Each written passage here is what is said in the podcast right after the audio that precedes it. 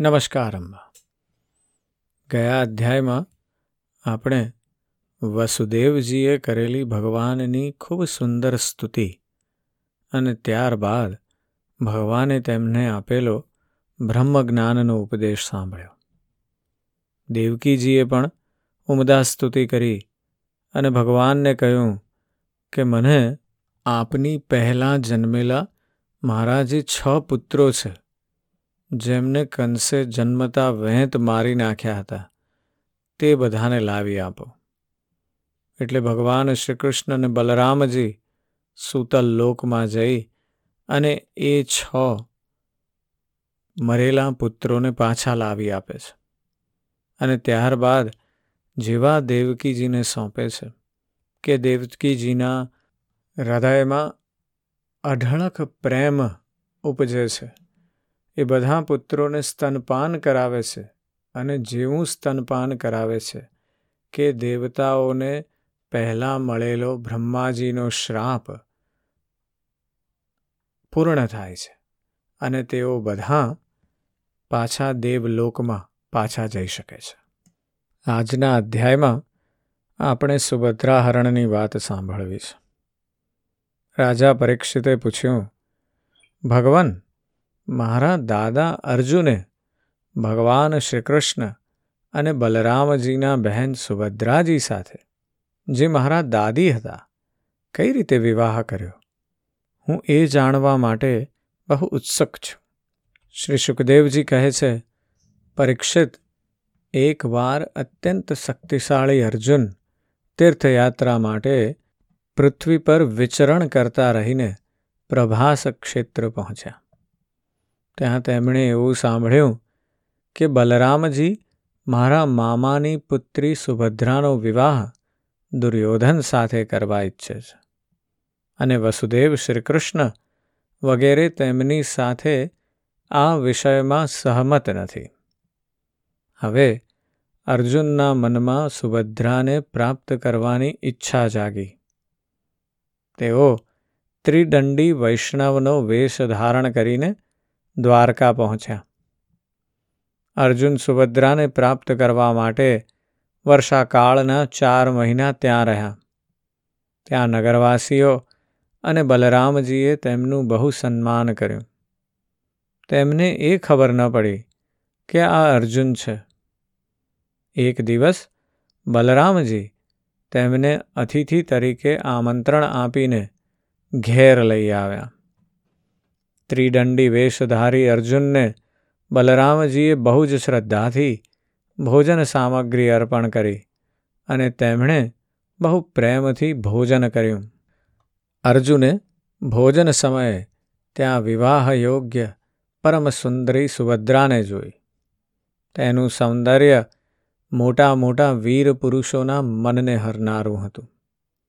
અર્જુનના નેત્ર પ્રેમથી પ્રફુલ્લિત થઈ ગયા.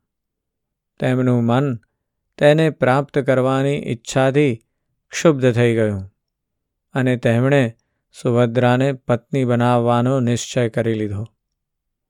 પરીક્ષિત તમારા દાદા અર્જુન પણ બહુ સુંદર હતા.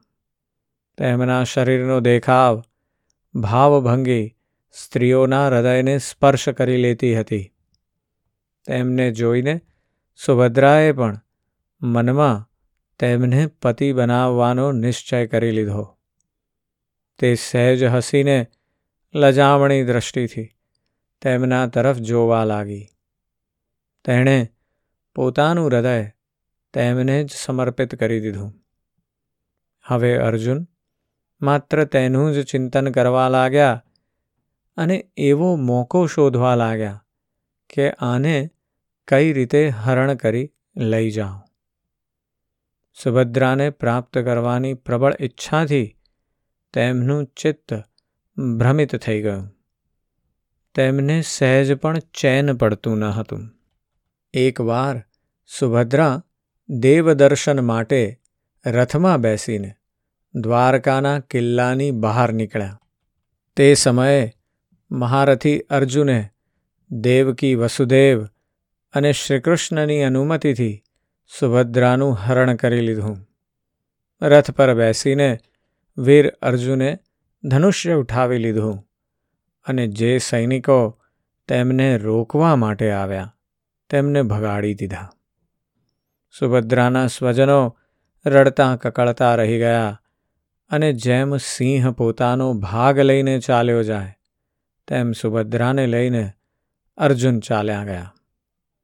આ સમાચાર સાંભળીને બલરામજી બહુ ગુસ્સે થયા તેઓ પૂર્ણિમાના દિવસે સમુદ્રની જેમ ક્ષુબ્ધ થઈ ગયા પરંતુ ભગવાન શ્રીકૃષ્ણ અને અન્ય સુહૃદ સંબંધીઓએ તેમના પગ પકડીને તેમને બહુ સમજાવ્યા ત્યારે તેઓ શાંત થયા ત્યાર પછી બલરામજીએ પ્રસન્ન થઈને વરવધુ માટે બહુ ધન સામગ્રી હાથી, ઘોડા, રથ અને દાસ દાસીઓ દહેજમાં મોકલી આપ્યા.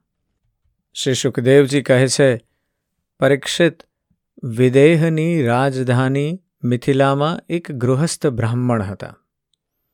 તેમનું નામ શ્રુતદેવ હતું. તેઓ ભગવાન શ્રીકૃષ્ણના પરમ ભક્ત હતા.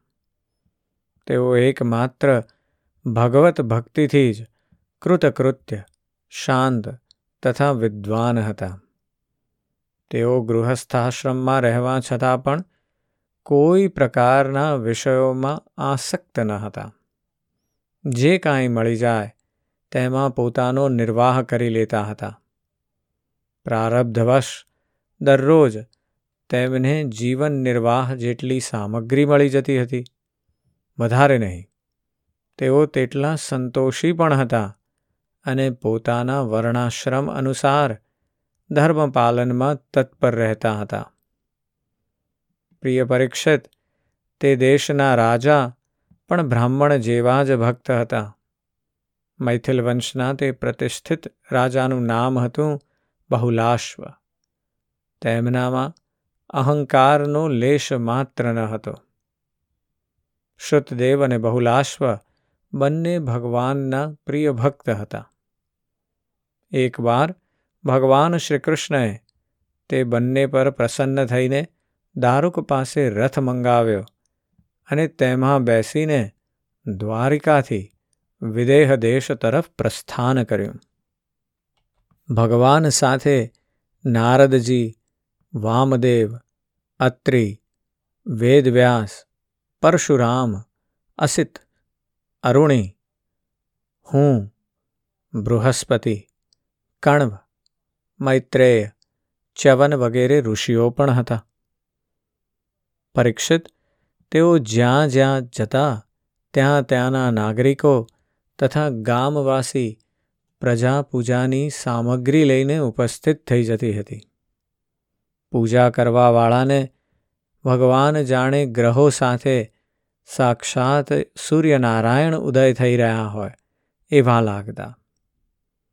આ યાત્રામાં આનર્ત, ધન્વ, કુરુ, જાંગલ, ક્રંક, મત્સ્ય, પાંચાલ, કુંતી, મધુ, કૈકય, કૌશલ, અર્ણ વગેરે અનેક પ્રાંતોના સ્ત્રી પુરુષોએ પોતાના નેત્રરૂપી પડ્યાથી ભગવાન શ્રીકૃષ્ણના ઉદાર હાસ્ય અને પ્રેમભરી ચિતવનથી યુક્ત મુખારવિંદના અમૃતનું પાન કર્યું ત્રિલોકના ગુરુ ભગવાન શ્રીકૃષ્ણના દર્શનથી તે લોકોની અજ્ઞાન દ્રષ્ટિ નષ્ટ થઈ ગઈ પ્રભુનું દર્શન કરનાર સ્ત્રી પુરુષોને પોતાની દ્રષ્ટિથી પરમ કલ્યાણ અને તત્વજ્ઞાનનું દાન કરતા તેઓ જઈ રહ્યા હતા રસ્તામાં ઠેક ઠેકાણે મનુષ્યો અને દેવતાઓ ભગવાનની તે કીર્તિનું ગાન કરીને સંભળાવતા, જે સમસ્ત દિશાઓને પ્રકાશિત કરનારી અને સઘળા અશુભોનો નાશ કરવાવાળી છે. આ પ્રમાણે ભગવાન શ્રીકૃષ્ણ ધીરે ધીરે વિદેહ દેશમાં પહોંચ્યા. પરીક્ષિત ભગવાન શ્રીકૃષ્ણના શુભાગમનના સમાચાર સાંભળીને નાગરિકો અને ગ્રામવાસીઓના આનંદની સીમા ન રહી. તેઓ પોતાના હાથમાં પૂજાની વિવિધ સામગ્રીઓ લઈને તેમનું સામૈયું કરવા આવ્યા. ભગવાન શ્રી કૃષ્ણના દર્શન કરીને તેમના હૃદય અને મુખકમળ પ્રેમ અને આનંદથી ખીલી ગયા. તેમણે ભગવાનને તથા તે મુનિઓને જેમનું નામ માત્ર સાંભળ્યું હતું જોયા ન હતા. હાથ જોડીને, મસ્તક ઝુકાવીને પ્રણામ કર્યા. મિથિલા નરેશ બહુલાશ્વ અને શ્રુતદેવે એવું સમજીને કે જગતગુરુ ભગવાન શ્રી કૃષ્ણ અમારા ઉપર અનુગ્રહ કરવા માટે જ પધાર્યા છે. તેમના ચરણોમાં પડીને પ્રણામ કર્યા. બહુલાશ્વ અને શ્રુતદેવ બંને જણે એક સાથે હાથ જોડીને મુનિ મંડળી સાથે શ્રી કૃષ્ણને આતિથ્ય ગ્રહણ કરવા માટે નિમંત્રિત કર્યા.